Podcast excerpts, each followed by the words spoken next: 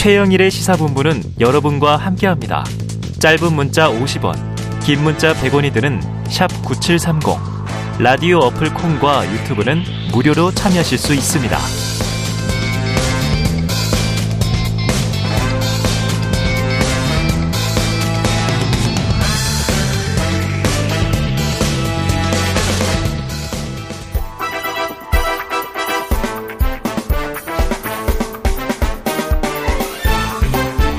네, 이번 한 주 어떤 소식이 가장 뜨거운 뉴스인가 또 한 주간의 뉴스들을 종합 정리하고 미처 못다 챙긴 이야기들을 오늘 조목조목 챙겨보도록 하겠습니다. 장윤선의 주간 이슈. 장윤선 정치 전문 기자 나오셨습니다. 어서 오세요. 네, 안녕하세요. 아, 뭔가를 좀 있게 만들기 위해서 네네네. 최영일의 시사본부에 맛있는 시사 밥상을 차리기 위해서 예. 아줌마 기자는 오늘도 동분서주한다. 어, 카피를 말씀을 꼭 드리고 카피를 싶습니다. 만들어 오셨네요. 아 갑자기 생각이 났어요. 네. 너무 헉헉대면서 그 네. 들어오기 직전까지 취재를 해가지고. 아, 자두 번째 시간인데 네.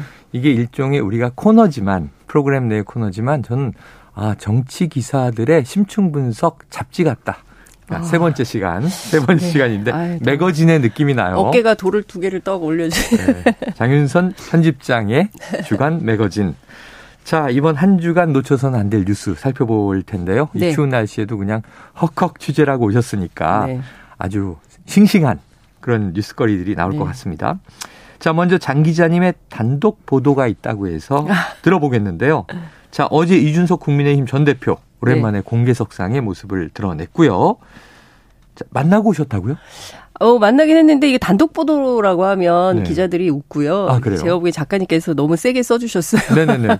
뭐라고 어, 좀 조절할까요? 그냥 현장에 간 거예요. 그러니까 음. 오랜만에 그, 아, 저, 오래된 선배가. 아, 직접 만났다? 네, 직접 만나서 네. 갔는데요. 실제로 가보니까 기자들 많이 왔더라고요. 그리고 대학이었죠? 학생들도, 네, 학생들도 굉장히 많이 오고. 음. 제가 사실은 그 이준석 대표가 고대에서 공개 강연을 한다 그래서 음. 한번 가보고 싶었어요. 네네. 왜냐하면 궁금증 때문인데요. 네. 과연 이준석이라는 정치인에 대해서 2030 소위 아. 얘기하는 MZ 세대가 어, 어떤 평가를 할까? 네네. 사실은 그 관전 포인트가 굉장히 궁금했는데 어. 제가 현장에서 몇몇 학생들 되게 뜨거웠어요. 굉장히 겨울이고 음. 방학이고 음. 그래서 저는 어, 어쩌면 자리가 꽉 차지 않을 수도 있겠다라는 네. 생각을 했는데, 어, 그 강의실이 꽉 찼고, 어. 그리고 일부는 서서, 네, 네 어, 네. 듣기도 했습니다. 이제 그 정도로 뜨거웠고요. 어, 근데 몇몇 학생들한테 물어봤더니 이런 얘기가 나왔습니다. 사실은 한국 정치에 별로 관심 없어요. 어. 그런데, 이준석이라는 사람이 무슨 말을 하는지는 음. 궁금했다. 어. 그래서 와본 것이다. 네네네. 그래서 혹시 여기 오면 뭐 교수님이 학점 더 주신다고 했던 어. 거 아닙니까? 막 이렇게 물어봤더니 그것은 아니다. 어제면은 다 수업 종강하고 네, 성적 끝난, 처리까지 끝난, 끝난 상황이기 때문에 네. 그건 아니다 이제 네. 얘기를 하는데요. 뭐 학부생, 대학원생, 기자들 뭐 이렇게 많이 왔었습니다. 카메라도 굉장히 많이 왔었는데요. 네. 대체로 남학생들이었어요. 음. 네, 여학생들은 제가 보기에는 좀 소수였던 것 같고요. 그러니까 역시 이준석 대표 대표 이대남에게 소구력이 상당히 큰 젊은 있다. 정치인이구나 이걸 느낄 수 있었습니다. 이야, 자 언론 보도상으로는요. 네. 전대률 룰의 변경 여기 음. 꼬집는 얘기도 있었다고 저희가 일부에서 얘기를 했고, 네. 특히 또 김장현 대에 대해서 새우 두 마리가 네. 고래가 되지 못한다. 음. 새우 두 마리여도 새우는 새우다. 네. 이런 이제 지적도 나왔는데 음. 직접 이야기를 좀 나누셨다고 하니까 네. 또 어떤 메시지들이 음. 좀 어제 중요했나요? 사실 오래 만나지는 못했어요. 그러니까 네. 이 대표 좀 오래 기다리셨고 제가 좀 늦게 가가지고 아. 시간이 안 맞아서 얘기를 네네. 못해서 조만간 다시 만나기로 했는데요. 아, 이 대목이 중요하네요. 네. 이준석 전 대표를 기다리게 하는 기자. 아. 보통 기자가 막 취재에 매달리는데 제가 늦게 갔어요. 너무, 너무 고자세 아닙니까? 아니, 그래, 고자세가 아니라 네. 제가 길이 너무 막혀가지고 늦게 네. 가는 바람에 좀 그랬습니다. 근데 여하튼 제가 다음에 만나서 얘기한 거 또 들려드릴게요. 네, 같은 네. 걸 팁으로 좀 킵하고 예. 어, 어찌됐든 이 대표는 어, 윤석열 정부와 소위 윤핵관 정치에 대해서 할 말이 굉장히 많아 보였습니다. 네네. 그러니까 본인 스스로 고민이 굉장히 깊은 것 같았어요. 시종일관 갖고 있는 고민인데 음. 대한민국의 보수 정치 이대로 괜찮은가? 새로운 보수 정치의 담론과 철학, 비전 뭐 이런 걸 좀 말하고 싶었던 음. 것 같습니다. 그러니까 물론 새우 두 마리가 매우 인상적이기 때문에 네네. 이제 그걸 중심으로 우리 언론은 막 보도를 하고 있긴 한데 음. 어, 어제 강연의 상당 부분은 보수 정치의 철학과 담론에 아, 할애를 어. 하고 있었습니다. 어, 어떤 얘기를 했냐면요. 대한민국은 선출된 왕을 모신 없는 나라. 보수 정당이라기보기에는 네. 왕당파다. 이런 아, 얘기를 그래요. 했어요. 아유, 그게 더 센데. 그렇죠. 그리고 네. 또 어떤 얘기를 했냐면 저를 보자마자 앉자마자 대뜸 한다는 얘기가 음. 아니 그 보수 패널 그 조정한다는 얘기 들으면서 아, 무슨 생각하셨어요?라고 이렇게 제가 대답하기 전에 본인 와 드디어 윤석열이 박근혜를 넘었다. 본인은 아, 그런 생각을 그렇게, 했다는 거예요. 예, 예, 예. 그러니까 상당히 도가 지나친 방식의 정치를 하고 있다라는 네네. 위험 신호를 좀 보내는 것 같고요. 무엇보다 윤석열 대통령 자유를 굉장히 강조를 하고 있지 않습니까? 그렇죠. 그런데 이 단어는 굉장히 무겁고 중요한 단어이고 사실 음. 우리가 말하기는 쉬워도 지키기는 어려운 네. 뭐 이런 건데 앞으로 보수 지도자 보수 지도, 지도자들 입에서 음. 자유를 많이 얘기하겠지만 실천 과정에서 많이 무너지게 될 거다 이런 음. 걱정도 했습니다. 특히나 어, 대한민국 보수가 어떤 가치나 철학을 가지고 뭉치기는 굉장히 어렵게 됐다. 네. 어, 왜냐하면 이합집산, 이해관계 이런 걸로 너무 점철되다 보니까 상당히 어렵지 않겠냐라는 스스로의 암담한 인식을 좀 드러내기도 했는데요. 뭐 음. 이런 얘기도 했어요. 문재인 정부 시절에는 슈퍼챗으로 문재인 그 이준석 네네네네. 대표 워딩입니다. 문재인 까면서 슈퍼챗으로 이렇게 버티고 했는데 살았는데 아, 아. 지금 그게 안 되니까 새로운 적이 필요하다고 보는 거예요. 보수 아. 안에. 그러니까 유튜버 정치 뭐 이런 얘기도 했는데요. 그러니까 그동안 외부의 적을 너무 많이 까서 팔아먹어서 이젠 내부의 적이 필요했고 네네네. 그 내부의 적으로 본인이나 아니면 유승민 전 네. 대표나 네. 아니면 그 소위 얘기하는 보수 참칭 패널 뭐 어, 이런 사람들을 규정하는 그룹이죠. 거, 예, 네. 소위 반윤 그룹을 규정하는 거 아니냐. 음. 이게 상당히 심각하게 문제가 있다. 근데 이거는 제로섬 게임을 넘어서 마이너스섬 게임을 하고 있는 거다. 어, 매우 문제다. 이런 지적을 했습니다. 자, 뭐 일리 있는 얘기네요. 근데 이게 또 새롭지도 않은 것이 네. 이준석 전 대표가 처음에 방송인으로 음. 처음에는 이제 박근혜 그렇죠. 비대위원 대표 시절에 그렇습니다. 비대위원으로 예. 이제 얼굴 박근혜 알렸고요. 그 다음에 정치권에 들어가서 제가 궁금해서 물어봤어요. 네. 정치권에 들어가니까 어때요? 그랬더니 친하시죠. 가깝죠. 네. 그랬더니 그때 제 기억이 네. 와 보니까 이념적으로 음. 실제 보수, 뭐 실제 진보 없는 것 같다. 음. 다 장사하는 사람이 태반이다. 음. 이런 얘기를 해서 그 맥락을 아, 직도 그렇게 느끼는구나 하는 예, 것인데. 자, 보수의 철학과 담론 어떻게 좀 세워갈지 궁금한데 음. 지금 이 시점에 사실 이준석 전 대표는 상당히 상처를 많이 받고 음. 지도부에서 이제 내려오지 않았습니까? 음. 다시 활동을 시작한 이유는 뭘로 보세요? 그러니까 본인 스스로 상당히 좀 아이러니하게 생각하는 것 같아요. 그러니까 네. 그러니까 무슨 얘기냐면 대선을 위해서 지방선거를 위해서 선거 승리를 위해서 본인 굉장히 노력을 하고 뛰었는데 네. 결과적으로는 본인이 그 칼에 맞아서 아, 쓰러지게 그렇죠. 되는 이런 상황이 된 거잖아요. 그러네요. 그러니까 사실 가처분 국면이 어떤 소강 상태로 접어들게 되면서 많은 음. 기자들이 이준석 대표와 또 이준석 대표 측근들에게 질문을 했어요. 뭘 할 거냐, 앞으로 음. 어떻게 움직일 거냐. 근데 좀채 답이 없었거든요. 네네. 근데 다만 한 가지 이야기했던 것은 연말 즈음부터는 뭔가 움직임이 있을 거다라는 어. 얘기를 했습니다. 예, 예. 그래서 연말 즈음에 왜 움직이지, 뭐가 있지, 막 이런 생각을 했었는데요. 아무래도 그때부터 생각했던 것은 내년 전대를 염두에 둔 포석 음. 아닌가라는 생각이 좀 드는데요. 네네. 그럼 이준석은 뭘 할 거냐? 예. 제가 보기에는 어 보수의 프로파간다 를 시작한 것 같습니다. 아, 그러니까 3개월 예. 선동. 예. 그렇죠. 그러니까 네. 석달 남았는데요. 이 석 달 사이에 국민의힘 지지층 그리고 당원들을 향해서 본인의 메시지를 세게 얘기할 걸로 보입니다. 아마도 음. 1월 달에 네. 또몇 차례 강연이 있는 걸로 알아요. 어. 그리고 이 강연 사이사이에 언론 출연도 고민 중이고 검토 중인 걸로 알고 있습니다. 그러니까 본격적인 네. 정치 행보를 시작을 하는 것이죠. 칠곡에 들어갈 때 집필한다 그랬는데 책도 다 썼대요. 다 썼대요. 네, 책은 어. 다 썼는데 이 책을 언제 낼지 그것도 음. 좀 뭐 상황 판단을 하는 것 같아요. 그러니까 언제 내는 예. 것이 가장 좋을지를 어. 보겠죠. 그러니까 본인의 힘이 상당히 모였을 때 그때 책을 출간하지 않을까 그리고 북콘서트 하면서 그렇죠, 또 그렇죠. 확대를 해나가는 이런 방식이 되지 않을까 싶은데 네. 석달 동안 저는 이준석 대표가 건 것 같습니다. 뭘 걸었냐? 어. 저는 다음 대선을 아니 다음 그 전대를 음. 누가 차기 공천권을 쥐고 국민의힘 음. 의원 몇 명을 당선시키느냐 이런 구도로 보고 있는데요. 네. 제가 보기에 이준석 대표는 어, 보수 대한민국 보수 정당의 명운을 건 한판 승부다 이렇게 보는 어, 것 같습니다. 그러니까 새로운 보수 정당, 제대로 된 혁신된 보수주의 정당을 하느냐, 어. 아니면 윤석열 정부에 기생하는 어. 혹은 또 윤석열 정치에 어 협업하는 네. 윤핵관 정치를 할 거냐. 네네. 네, 그러니까 네. 줄 세우기 정치의 이른바 어 윤핵관의 홍위병이 될 거냐 아니면 아. 제대로 된 보수 정당을 할 거냐. 네. 이 기로에 서서 이준석 대표가 프로파간다를 석 달간 시작한다. 저는 야. 이렇게 보고 있습니다. 이길지 질지 네. 누가 이길지는 좀 봐야 될 것 같은데요. 네. 이준석 대표가 어제 강연에서 이런 얘기를 했어요. 음. 한국 정치가 지금까지는 디테일로 안 들어갔다. 음. 자꾸 쇼하는 정치에 메모리 돼 있다. 국민들이 이건 또 많이 느끼지 그렇습니다. 않습니까? 앞으로는 구체적인 문제를 파고 들어야 된다. 네. 전문성을 네. 가지고 치열하게 토론해야 된다. 보수는 그동안 논쟁을 피해 왔는데 네. 앞으로는 논쟁을 우리가 즐겨야 된다. 지금 정말 보수에서 필요한 것은 논쟁이다. 이런 얘기를 했습니다. 어. 구호에 매몰되는 선거는 끝났다. MB 때 녹색 선, 성장 얘기를 했는데 네네네. 네, 네. 여기저기 다니면서 녹색 칠만 하면 그게 녹색 성장이냐. 그것은 그냥 유권자 피해자들을 현혹하는 구호일 뿐이었다. 이건 음. 의미가 없다. 문재인 박근혜 거치면서 우리가 무슨 사회적으로 남긴 아젠다가 있었냐. 음.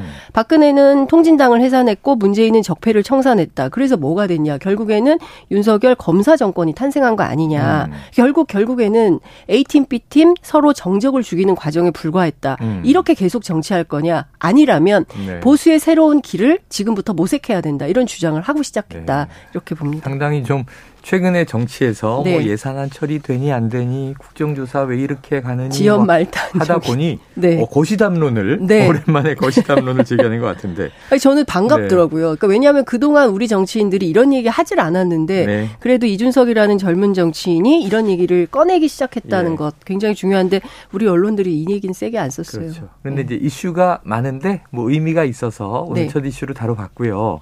어, 한 가지만 여쭤볼게요. 이준석 전 대표 관련해서. 네. 자, 지금 3월로 예상되는 전당대회 변수가 되겠습니까? 저는 될 수 있다고 봅니다. 될 수 있다. 네. 그런데 이제 본인이 후보로 뛸 수는 없잖아요. 왜냐하면 네, 그렇죠. 2024년 1월까지 자격 정지인 상태이기 때문에 음. 본인이 선수는 되고 싶어도 못 되는 상황입니다. 네네. 그렇기 때문에 외곽에서 뭔가 역할을 할 텐데 저는 본인이 잘하는 메신저 파워로 음. 어, 스피커가 크지 않습니까? 그렇죠, 대용량 그렇죠. 스피커기 때문에 이런 정치를 본격적으로 하지 않을까라는 생각을 해봤습니다. 그래요. 자, 그런데 이제 요건 하나 또 여쭤봐야 되겠네요. 네. 그럼 전당대회 변수가 된다고 하셨으니까 지금 당원권 100% 룰로 됐잖아요. 네. 자, 그래도 들어갈 사람은 들어간다. 이런 얘기도 했다고 하는데 음. 자, 유승민 전 의원하고의 접점 요거 좀 물어보셨을 거 아니에요? 물어봤습니다. 근데 실제로 뭐 예컨대 이제 유승민 후보 캠프에 들어가서 뭐 적극적으로 네네. 역할을 하겠습니다. 이거는 아닌 것 같아요. 공식적으로는 유승민은 유승민의 길이 있고 이준석은 이준석의 길이 있다. 음. 그런데 둘이 열심히 가다 보면 보수 혁신의 큰 길에서 만나지 않을까라는 네. 기대를 좀 하고 있는 걸로 보여줬고요. 예. 각자 역할에 부합하는 일을 하면 된다. 이런 네. 생각이 굉장히 강했습니다. 그러니까 큰 틀에서 보면 유승민 전 대표도 그렇고 이준석 전 대표도 그렇고 메시지 파워가 큰 정치인들이에요. 음.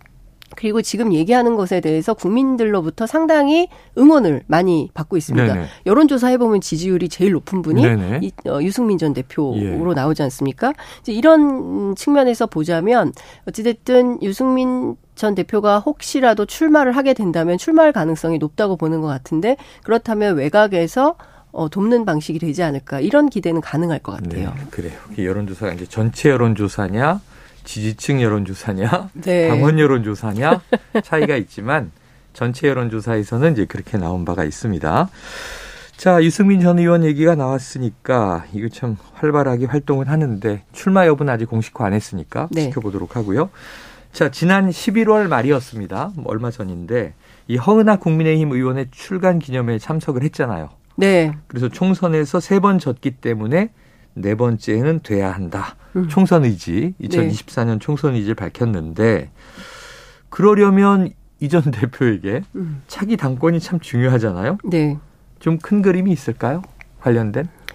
본인은 뭔가 역할을 하고 싶고 억울한 마음도 있고 음. 어 그리고 우리 당이 이렇게 가서는 안 된다라는 생각도 강한데 네. 현실은 어쨌든 윤석열 대통령이 어 가장 센 권력을 가지고 있는 것이고 네. 당도 소위 윤핵관이라는 라인으로 정리가 되고 있고 그것을 네. 강제하는 상황이 되는 거지 않습니까? 네.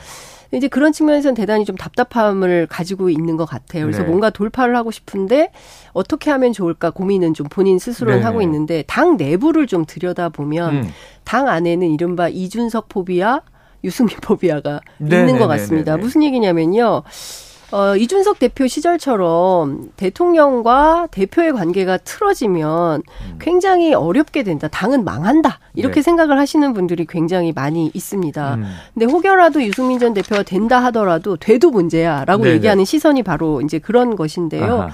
어, 실제로 그런 의견이 상당 부분 있어요. 그래서 음. 유승민 전 대표가 출마할지 말지 고민을 하는 대목도 있는 것 같습니다. 그러니까 음. 그리고 소위 이제 유승민계라고 하는 어, 의원들이 적극적으로 도울 거냐 여기에도 사실은 물음표가 있는 네, 것이거든요. 네, 네. 그러니까 최근에 여의도 정치권 돌아가는 상황을 취재를 해보면 음. 어, 나경원 전 의원도 아직 세모예요. 정확하게 네. 출마 의사를 밝히고 있지 않은데 음. 주변에서 우리 선거 캠프 차려야 되는 거 아니에요?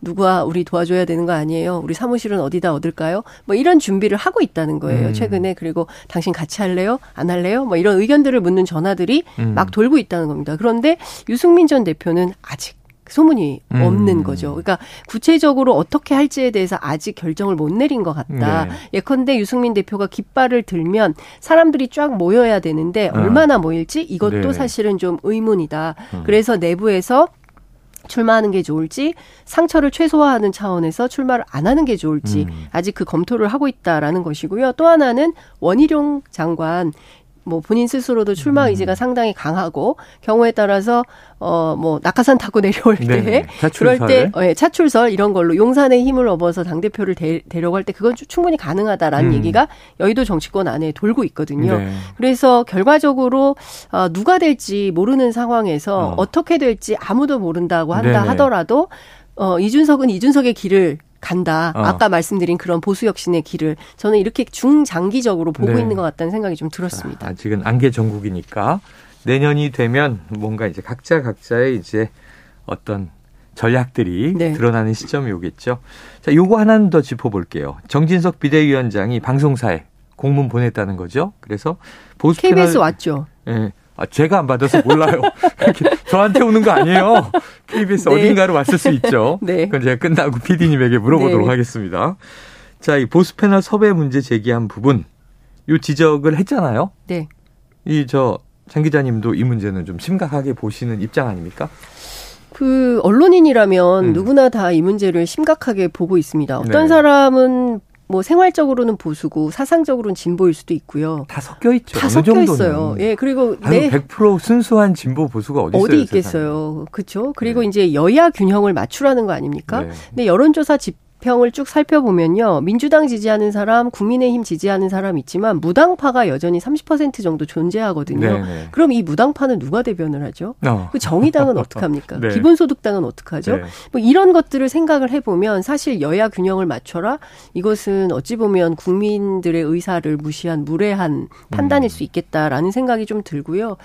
그리고 사실 방송의 보도 편성권은 방송국이 가지고 있습니다. 네. KBS가 결정하잖아요. 장윤선을 출연시킬지 말지 우리 네. PD님이 결정하잖아요. 네. 그러니까 저는 이런 것을 규제하려고 하는 것 자체가 심각한 언론 침해 음. 가 된다고 생각을 하고요. 무엇보다 우리 윤석열 대통령께서는 어 자유를 굉장히 강조하고 아, 있습니다. 그렇습니다. 교과서도 이제 민주주의가 아니라 자유민주주의로 바꾼다는 거잖아요. 음. 그리고 취임식 때도 그리고 8.15 경축사 때도 자유를 네네네. 33번, 35번씩 강조를 하셨습니다. 네. 제일 중요한 게 표현의 자유예요. 네. 그런데 이것은 어찌 보자면 네 머릿속에 어떤 생각이 들었는지 사상 검증을 하겠다라는 어, 예, 것으로도 예. 해석될 수 있기 때문에 저는 이것은 대단히 심각한 문제가 될수 있고 그렇죠. 경우에 따라서는 시민 불복종을 불러올 수 있는 차원도 될 수 있다. 네. 매우 우려스럽다 이런 생각이 좀 듭니다. 제 생각에는 이게 시대가 어느 시대입니까 하고 말씀드리는 게 이데올로기는요. 네. 90년대에 다 끝났다 이렇게 생각을 해요. 근데 저는 네.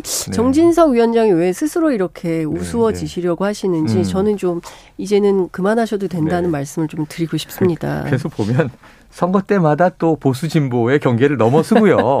어떤 인물이 국가 발전에 도움이 될까를 맞습니다. 우리 편이야? 남의 편이야? 이걸 예. 안 따지거든요. 그러니까요. 요즘 시민들이. 예. 또 안보는 보수적이고 네. 뭐 교육은 나는 진보적으로 계획을 원한다. 이럴 그렇습니다. 수도 있고. 예. 학부모 입장에서 예.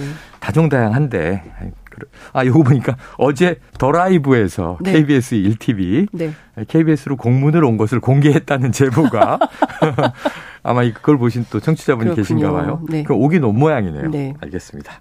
자, 다음 이슈로 가보죠. 자, 두 번째 뉴스. 네. 이게 민주당 소식이겠네요? 예, 민주당 소식입니다. 어, 균형을 맞춰야 되니까. 네네네. 아유. 네. 그래서 장 기자님이 이렇게 단독 출연하셔서. 네, 취재를. 여야, 해서. 뭐, 진보, 보수. 네. 한국사의 스펙트럼의 균형을 잡아주시는 거예요. 네. 그 이재명 대표가 소환장을 받았는데요. 어, 제가 취재를 예, 해보니까, 어, 어, 이제 그제 온 거죠. 그제. 예, 그래서 처음에 전화가 왔대요. 어. 어. 이재명 대표한테 두 통의 전화가 왔고 검찰이라고 음. 연락이 왔다는 건데 이걸 모르는 거예요. 그리고 두 음. 번째는 어, 어제 아, 아침 9시에 팩스로 검찰이 소환장을 보낸 음. 거고요. 그걸 당에서 확인한 시각이 오전 11시라고 해요. 네네. 그러면 이 소환장을 가지고 어, 어떻게 할 거냐라는 회의를 지금까지 하고 있는 것 같습니다. 아직도 그러니까 지금 네. 보도된 바에 따르면 28일 소환을 통보했다. 네. 검찰이. 네. 근데 성남 FC 관련이다. 네. 그죠? 음. 음. 근데 잘 아시는 것처럼 원래 검찰 사건 사무 규칙 34조 사항에 따르면 네. 어, 일, 일시와 장소를 서로 조율할 수 있도록 되어 있거든요. 네. 그런데 일방적으로 검찰이 28일 10시까지 나오세요 한 겁니다. 아, 그렇기 때문에 민주당에서는 이것을 그냥 받아들일 수가 없다라는 예. 판단을 하고 있는 것이고요. 또 하나는 그날 국회 본회의가 잡힌 날짜예요. 아, 그러면 그러네요. 예, 국회 본회의 하지 말고 당신 검찰 출석해서 조사 받으세요라고 하는 것이 될 수 있잖아요. 그러니까 국회의원으로서는 이것은 음. 온당하지 않다라는 판단을 좀 네. 하고 있는 것 같습니다. 그런데 민주 당 안에 어. 그 이재명 대표의 이제 수사에 검찰 소환장이 드디어 이제 온 거 아니겠습니까? 그전 음. 그 전에는 올 거다 언제 오냐 뭐 연말에 올 거다 아니다 연초에 올 거다 뭐 등등의 이야기들이 있었는데 드디어 이제 그게 현실화가 되니까 당 내부가 대단히 복잡해지는 것 같습니다. 네. 그러니까 어떤 분들은 어 나가서 어, 조사를 받아야 된다. 그리고 어떤 분들은 아니다. 조사받으면 안 된다라는 두 가지 의견이 네네. 있는 걸로 알고 있습니다. 그러니까 제가 세, 취재를 해보니까요. 예. 세 가지 기류가 있는 것 같아요. 예. 첫 번째, 직접 출두하자. 어, 어. 포토라인에 서서 당당하게 뭐가 문제인지 밝히자라는 음. 입장이 있고요. 두 번째는 그러지 말고 그냥 비공개로 소환 조사를 받자 음. 이런 주장이 있어요. 그리고 세 번째는 뭘 나가냐 음. 그냥 서면 조사로 대신하자 음. 이런 의견들이 있습니다.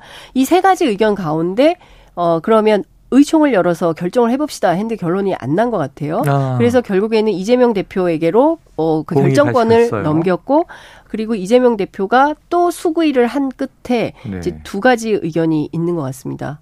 어, 나갈 거냐 말 거냐. 다시 아, 이제 어, 종합이 되는데요. 예, 도와, 도, 돌아갔는데요. 제가 마지막에 확인한 바로는 어, 나가지 말자.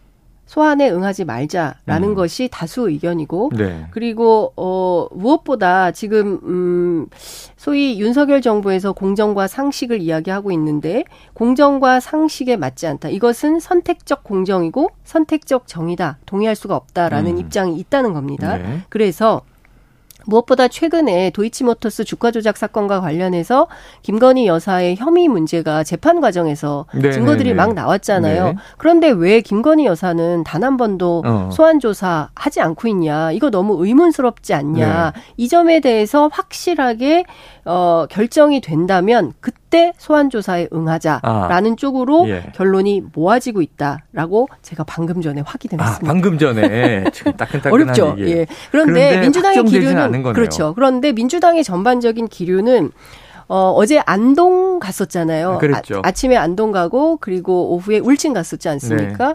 그리고 이제 오늘은 강원도에 가 있어요. 그래요. 그리고 다음 주는 광주 전남을 갑니다. 어. 그리고 경남도 갑니다. 네네네. 그러니까 전국을 돌면서 어, 국민들과 직접 만나면서 경청 투어를 하겠다는 네. 건데요. 실질적으로 민주당 안에서는 이 전략을 대선 시즌 2 아. 이렇게 명명을 하고 있습니다. 그러니까 실제로 어 국민들과 만나면서 윤석열 정부의 잘못된 점을 적극적으로 알리겠다 이런 주장을 하고 네. 있습니다.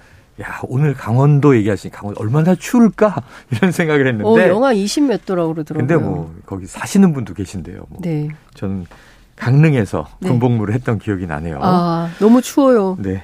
춥지만 또 삽니다. 네.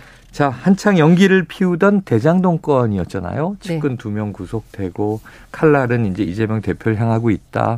정치 자금 이게 대선 자금 들어간 게 맞느냐 아니냐.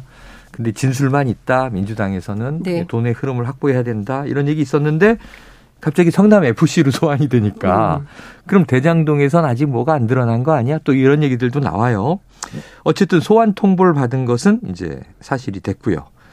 그럼 이게 당내의 좀 분열이나 갈등, 당내 대립이 좀 격화되는 요인이 되는 건 아니냐? 이건 어떻게 보세요? 근데 우리 언론이 그 친명 비명 대립 네네네. 하고 있다. 뭐 친명은 나가지 말자 그러고 비명은 네. 나가서 조사받으라고 뭐 한다. 뭐 당내 부글부글. 예, 뭐, 뭐 그런 기사들이 있고. 굉장히 네. 많이 나오는데 제가 취재한 바로는 음. 친명 중에서도 나가야 된다라는 분도 있고요. 네. 비명 중에서도 나가긴 왜 나가냐 버티고 싸워야지. 아, 정치 탄압인데 예, 이런 분도 계십니다. 음. 그러니까 친명 비명을 프레임워크를 해서 기사 쓰는 음. 것은 온당치 못하다고. 생각하고요. 의원 개개인 변으로 저는 차라리 실명 보도를 하는 게 정직하다 아, 이런 생각이 좀 듭니다. 의원이 말하기를. 예, 이를테면 뭐 기동민 의원은 어떤 생각, 음. 뭐 김영진 의원은 어떤 생각, 뭐 이렇게 음. 친명 비명 나눠가지고 조홍천 의원 정도, 뭐 조홍천 의원 뭐 이렇게 얘기할 네. 수 있고요, 뭐 이런 거죠. 그러니까 저는 안민석 의원도 나왔다. 뭐 안민석 의원 뭐 등등 얘기할 수 있죠. 그래서 저는 차라리 이렇게 비실명으로 하지 말고 실명 보도를 하는 게 오히려 네. 낫겠다라는 생각이 좀 드는데요. 제가 취재한 바로는 어, 검찰의 소환 통보가 왔고 이것에 대해서 우리가 어, 이제는 앞으로 비명계가 뭉쳐서 싸울 거야. 음. 이런 분위기는 아닌 것 같아요. 아니다? 어찌됐든 네. 당의 위기라고 생각을 하고 있고요. 그리고 기본적으로는 우리가 뭉쳐서 싸워야 된다라는 생각들을 하고 있습니다. 어, 언론에 적극적으로 나와서 성토하는 그룹 그렇지 네. 않은 그룹 네. 뭐 이렇게 볼 수 있는데요.